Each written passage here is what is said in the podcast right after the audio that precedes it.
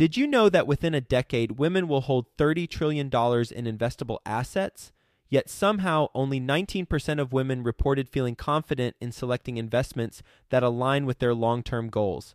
Our friends at Invest Her are out to change that. Invest Her Con is the number one premier conference for women in real estate, and it's happening June 2nd through the 4th in Austin, Texas. Invest Her Con is not just another real estate conference. It's a transformational experience focused on real estate investing, business strategies, and self care tactics all designed to help women take control of their financial futures.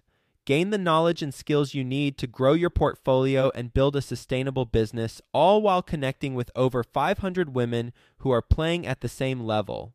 To learn more and to get your tickets, visit investhercon.com today and use the code 100BESTEVER to get $100 off your ticket. That's investher, H E R, con.com promo code 100 best ever to get $100 off your ticket.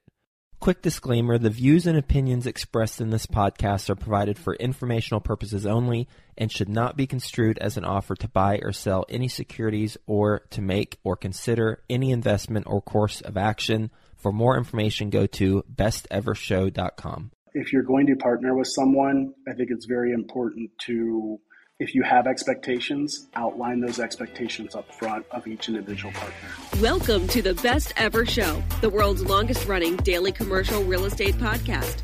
Our hosts interview commercial real estate experts every day to get you the best advice ever with none of the fluffy stuff. Today's episode is brought to you by Presario Ventures, a private equity real estate firm based in the booming Austin, Texas market. To learn how you can invest in the future of Texas with Presario Ventures, visit info.presarioventures.com forward slash best ever. That link is in the show notes. I'm Slocomb Reed. Today, we're joined by Kurt Weil, a good friend of mine, actually. He is also based here in Cincinnati, Ohio. His company is Incline Commercial. He is a commercial mortgage broker. He is also a real estate investor. His current portfolio consists of multifamily and industrial flex, both personally owned and in syndications. Kurt, can you tell us a little bit more about your background and what you're currently focused on? Sure. My background has been inside banking in the commercial real estate realm, underwriting commercial loans, to becoming a broker. Currently working on navigating this market with commercial real estate loans and finding ways to get deals done. And on the investment real estate side, really just increasing efficiencies, being happy with what I have at the moment, and seeing how to maximize profitability on those properties. Nice. I want to focus this conversation on your loan brokering, Kurt, because I think it has a lot to say to inform us about what's happening in commercial real estate today. The first question I'll ask though, you're a commercial mortgage broker. Again, I already said you're a friend of mine. So, for the sake of our audience, let me give them a bit of the background that I give on you when I refer you to a friend or a client of mine. And that is that Kurt can write loans on a lot of things, but one of his specialties is on local banks, especially on recourse debt which means any debt under a million dollars, but any recourse debt in general from a local bank. Because instead of representing one lender, what Kurt does is he keeps his ear to the ground to know what local lenders have an appetite for what kinds of loans based on several factors. I can let him get into those. But Kurt spends his time navigating the local lenders in the greater Cincinnati area and a few others, I believe, in order to make sure that when a client comes to him looking to borrow for an acquisition or a refi, he's putting them in front of the bank that wants that loan the most, meaning that they'll give the most compelling rate and terms to get the loan. Is that fair, Kurt? Yes, I would say that's a fair assessment. We're recording at the beginning of Q4 2023.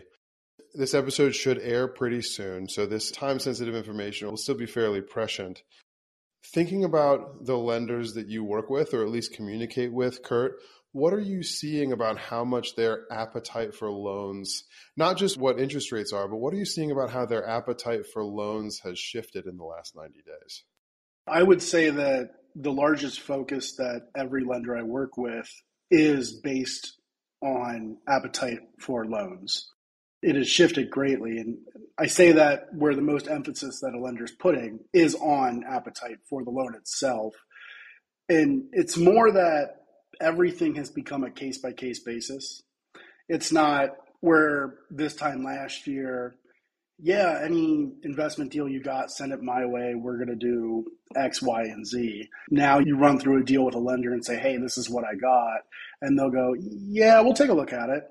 But they're very hesitant because I think that right now, a lot of lenders are still defining or figuring out what they want to do, what they don't want to do. And I guess probably more most importantly, what can they do? With that being said, what can they do is more of an assessment of them as a lender with their liquidity, maybe their liquidity issues if they have them. A lot of banks are pulling back. So that is probably the key question on any conversation that I'm having is can you do it more so than do you want it? I think a lot of lenders want it, but can they do it becomes the main shifting question as opposed to this time last year, it wasn't even a question. Kurt, you said lenders are pulling back on liquidity. Can you explain that? Not only what that means directly, but also what it means with regards to their appetite to lend in the commercial real estate space. Sure. So, what happened was, say, this time last year, they had liquidity, they were lending off their liquidity. But then again, when they were borrowing an overnight fund fund rate that was almost nothing, they were able to lend at better rates. Now that everything's gone up, of course, they're getting charged interest to lend money. So it's costing them. Whereas they would rather use their liquidity that they have. And liquidity is becoming more and more of an issue. And when I say liquidity to a bank, that means deposits. Every bank is coming after wanting more deposits. When they're able to lend that, more profitable than as if they borrowed money and then lent that out again. What does that mean for real estate investment overall? That goes back to they're being pickier and choosier what type of deals they're taking on. Whereas they may have enough liquidity to be able to take on, say, a $10 million deal. And it's a slam dunk $10 million deal that is like the best underwriting that they have. But then the client needs the best rates and terms. Would they rather go and book that 10 million on that one deal and be done or would they rather go take 10 $1 million deals that maybe aren't A paper, but as we'll call them B paper, and get a little bit of a higher rate and not have to concede on rates and terms? So they're a little more pickier. Do I take the lowest risk deal, but then give out the lowest profit margin, meaning the lowest rate to them? Or do I divvy that up and separate my risk with 10 little bit higher risk mortgages but get a higher rate of return for myself by having a better spread. So that's in essence why I think they're being pickier and choosier is how can they manage their lack of liquidity and what they can lend and still optimize profitability because after all banks are businesses. So let me see if I can summarize a piece of what you just said. And then if I'm correct, make an assumption and let you correct me where I'm wrong or tell me how this actually works. With the federal funds rate increasing and banks having to pay to borrow money, they would much rather lend their own liquidity, their own cash, meaning deposits in deposit accounts. Let me ask it this way because I know some investors who have done this. If I'm interested in engaging a lender for a loan or building a long term relationship with that bank, should I be using the cash I have in the bank as leverage while trying to get a loan, Kurt? If I'm trying to get juicier terms or not even juicier, but terms at all for an acquisition that I know is going to go well, should I be looking into moving my deposits to the lending bank as an incentive for the bank to lend me those funds? Is there a good rule of thumb here? Is this an actual practice that is valuable to investors? That's a very good question. And I think that there's no particular rule of thumb in terms of the investor side. I think more so it's kind of being defined right now as we go through this. When we went through other banking issues in the past, this issue that we run into now wasn't the case before. So there's no rule of thumb, historically speaking. Whereas on the lender side, when they're doing a deal now, I would say nine times out of 10, they're requiring the operating checking of the deal they're doing. So if you're buying a 10 unit, if they're going to do the loan, they want the operating checking along with the property itself. So they want to see all those rent deposits come in. They want to see all the expenses come out. They want to hold that deposit. Kurt, that has more to do with the bank's ability to track the performance of the asset, though, than having more liquidity to then lend, right? Yeah, I wouldn't say they necessarily track it in terms of they're not monitoring your account every month to see if you're profitable or not. They do want to make sure that you're making your mortgage payment and they're able to see the account if you're not, which is one benefit. Another one is that they are getting those transactions, getting the, the transactional fees off of it, if there are those, kind of expounding the whole relationship more than just one investment loan. I think narrowing in more on what you're talking about, if someone has a large amount of liquidity sitting on the sidelines, say at some bank, if you are looking for better rates and terms, is it possible to negotiate by bringing over a large deposit account? Sure, it is. But then I think that you get into a few different things that may be beneficial, may not be beneficial. As an investor, if you say, I'll bring a quarter of a million dollars, but I want it into a business money market account making five, five and a quarter percent interest, it's not really benefiting the bank as much as you may think it is because you're still getting paid interest on your money. You're still getting paid out. They still have to do that. Whereas some banks might say, yeah, we would love that deposit. Here's the two things that we want. And this is where you kind of get stuck on that. Is one, they want it in a non interest bearing account. Well, non interest bearing account, they want to be able to lend off of it and not pay you interest on it. Secondly, if you're doing a commercial real estate loan, say like a 5-1 arm, they may want to hold that entire 250 for that 5-year term. So they may say, "Yeah, we love the deposit, but we want to keep it as long as you have the commercial real estate loan." So they could put a hold on that. And does it benefit you to get maybe a quarter percent or a half percent off your mortgage rate? I don't know. As an investor, if I got to tie up an extra quarter of a million or whatever it may be, given the scenario, I think you would have to assess that yourself because the way I look at it, and maybe I'm wrong, but I look at it as well, I've gone back to banks and said, well, why would I tell my client to do that? If it's not interest bearing, I might as well tell them instead of 25% down, I might as well tell them just to put 30% down. At least that way they're going to pay less interest and rather than keep it sitting in the bank, not making anything. And if you got to keep it that long, then we'll get it back out on a refi when we're done in five years. So it could be incentivized up front to help negotiate better terms, but in the long run, is it really better for the investor? So far, I haven't seen a lot of banks willing to play ball to make it worth it in that case. So it's, I think, a field being felt out of what is a happy medium. Kurt, I have a specific scenario for you let's just talk about me, my own personal example here. And then you can tell me whether or not, if our listeners are in similar situations to me, this could be advantageous to them. Again, coming back to the summary that lenders are wanting to lend out of liquidity more than anything else, meaning that they need to have money in deposit accounts in order to lend at more favorable terms so that they're not paying to borrow the money to lend out. So, talking about getting liquidity to a bank to make it more favorable to them to lend to me at better terms. I am an owner operator. I also have a third party management company. I hold all the security deposits for all the properties I manage mine, mine with partners, and third party. They sit in a deposit account that is intentionally non interest bearing for a lot of reasons. Long story short, if it bears interest, it's the tenant's interest and not the landlord's. It's not going to bear a lot of interest. And so it doesn't make sense to go through the hassle of doing that. Just leave it in a non interest bearing account. But at this point, that number for me, those security deposits that I'm holding in deposit accounts at a bank, is low six figures. I don't have any loans with that bank. There's nothing really compelling me to keep them at the place that they are.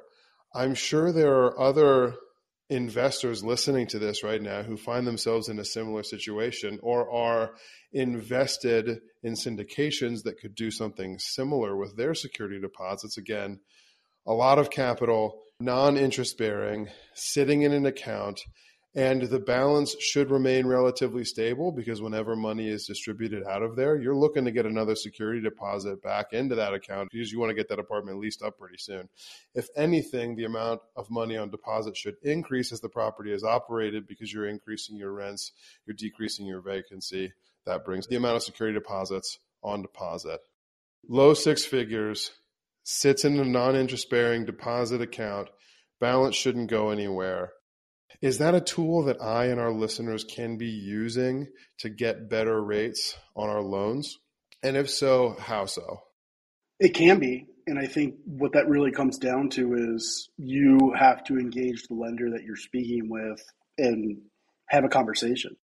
What does this do for you? Does this help you? Can we build some type of mutually beneficial relationship here where you can tell them it's essentially like an IOLTA account? It's essentially escrowed money that can't bear interest. Correct. And those are good to have for this particular example where, yeah, if you have that ability to be able to move it wherever and put it there, and I can keep this on deposit, especially when you can say the balance isn't going to change much. If anything, it will go down one month, but the next month it's going to go up probably higher than it was for exact reasons that you said with once you turn a unit, you're going to get higher deposit, higher rent.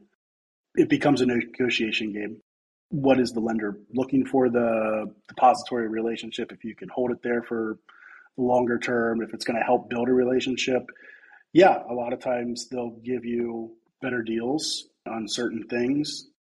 Some banks you got to be careful because they're running promos. Oh well you may think you're negotiating with them but then they just may be reading you off the promo of like well we have free treasury management for six months but then after the six months, it's fee heavy. So you don't want to get entrapped in something. But is it a good time to talk about moving deposits in this going into Q4 of 2023?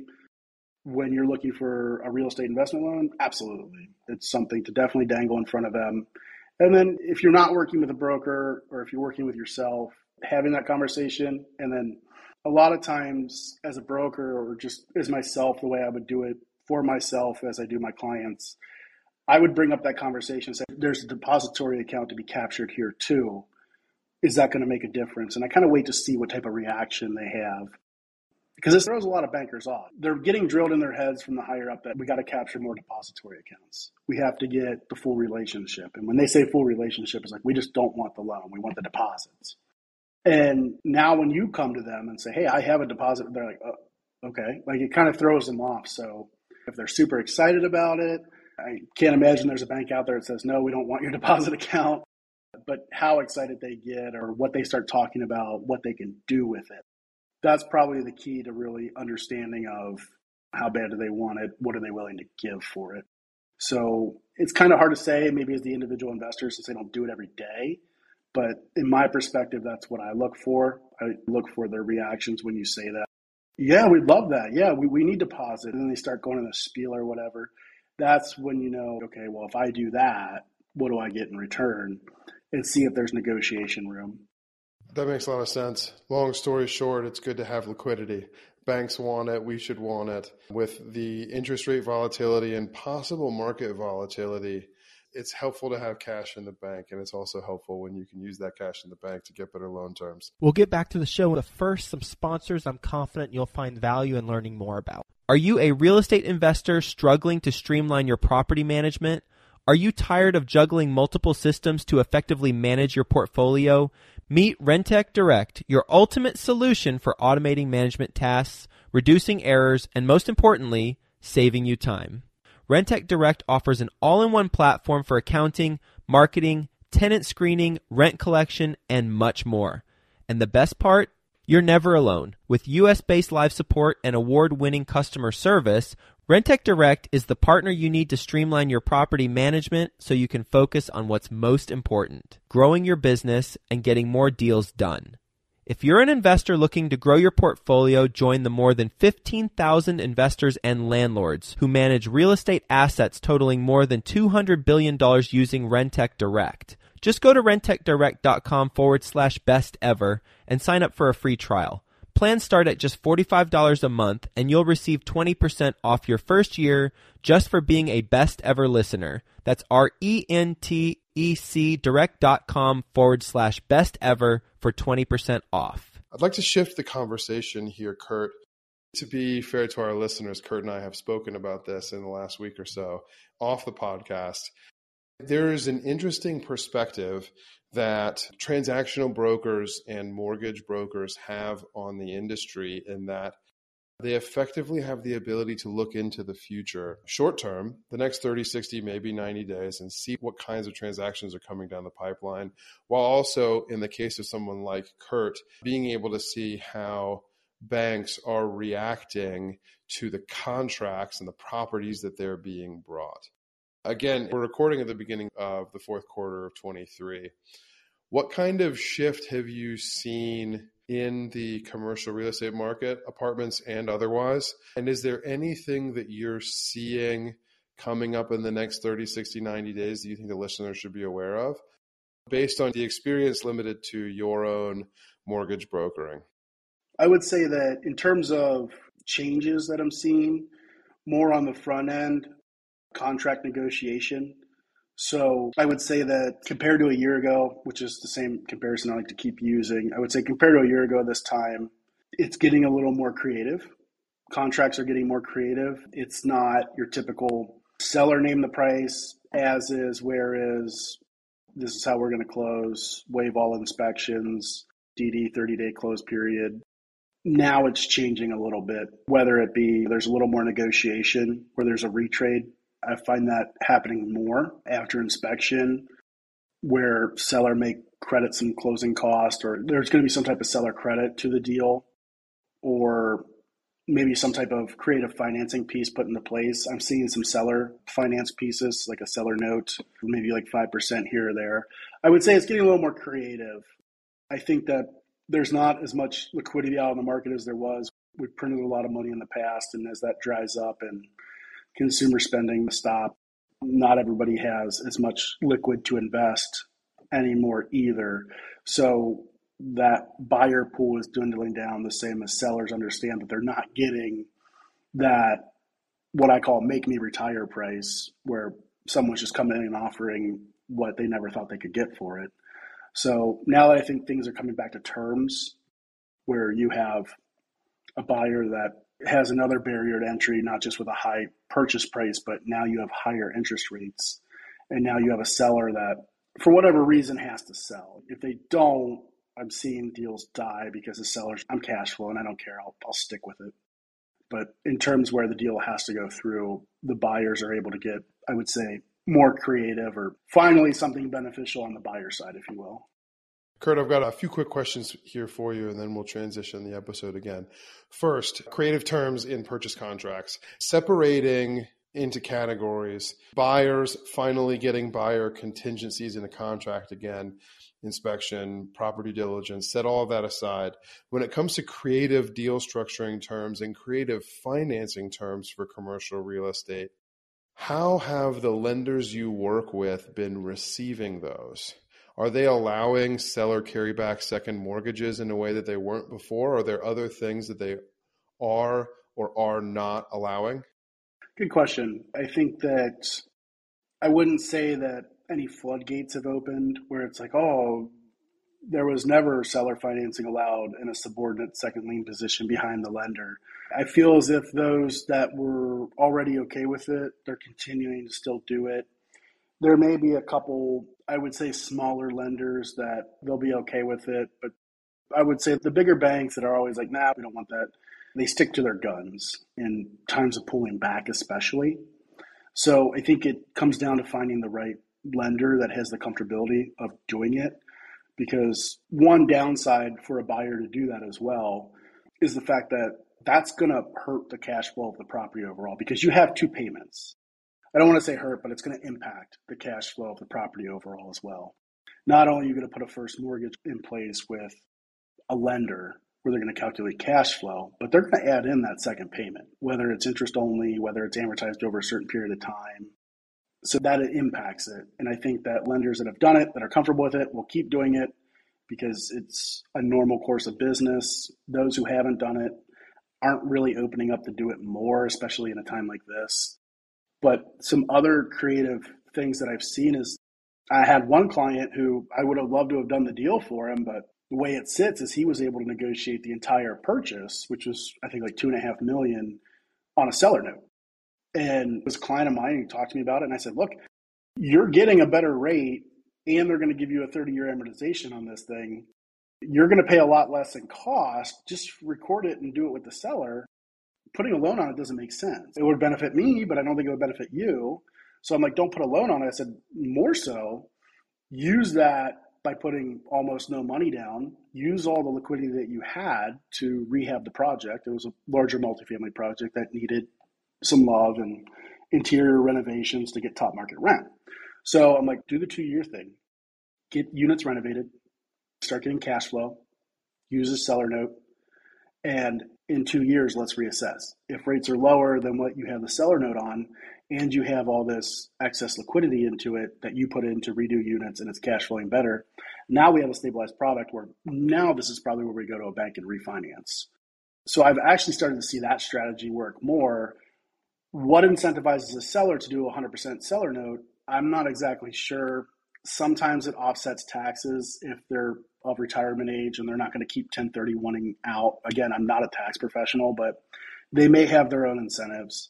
But if you can find that, I found that to be a great vehicle in a time where lenders are pulling back. A seller doesn't see as much risk because now they have a property that they've known their whole life. They can take it back and manage it. They've already done it. So that's another scenario that I've seen rather than just holding 5% back or 10% back to help with down payment. That makes sense. Kurt, my last two questions here, and then we'll transition. They're both about transactional volume in the market. How many deals are pending? How many deals are getting funded? How many deals are closing? So we can look at your year over year numbers. I think that's really helpful.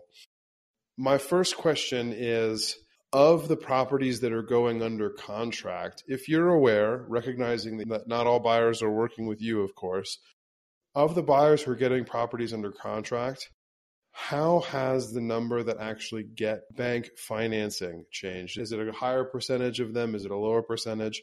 And then transactional volume overall. And if you want to break this up by asset class or loan size, purchase price, feel free. What has the transactional volume done recently? I assume it's going down, but what does that really look like?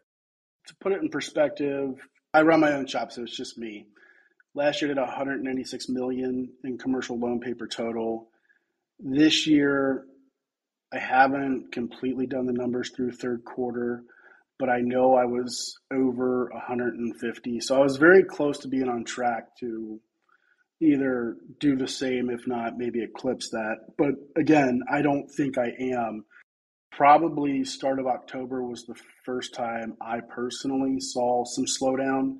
And again, I also think that this is a time where people come to brokers more because you need more of a relationship with a bank, more of creative solutions to get deals done. And I think if you're a good broker that's educated and knows their clientele base of bankers, you can get a deal done.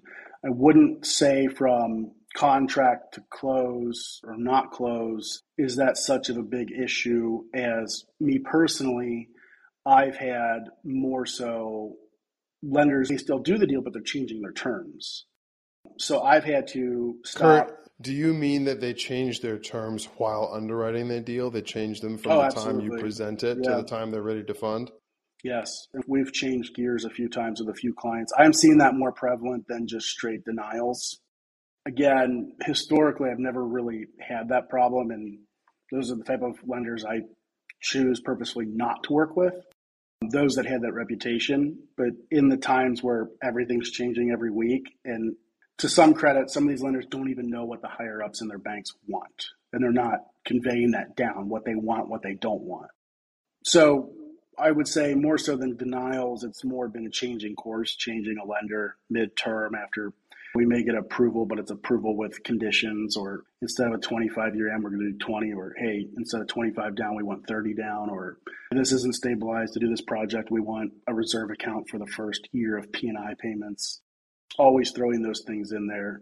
Historically, that wasn't done. I'm seeing it more prevalent now than I am denials. And again, I attribute that more to probably my relationship with banks, whereas just to make me feel good, they'll start that conversation out with, well, you know, if this wasn't from you, we would deny it, but this is what we can offer in consolation and change that a little bit.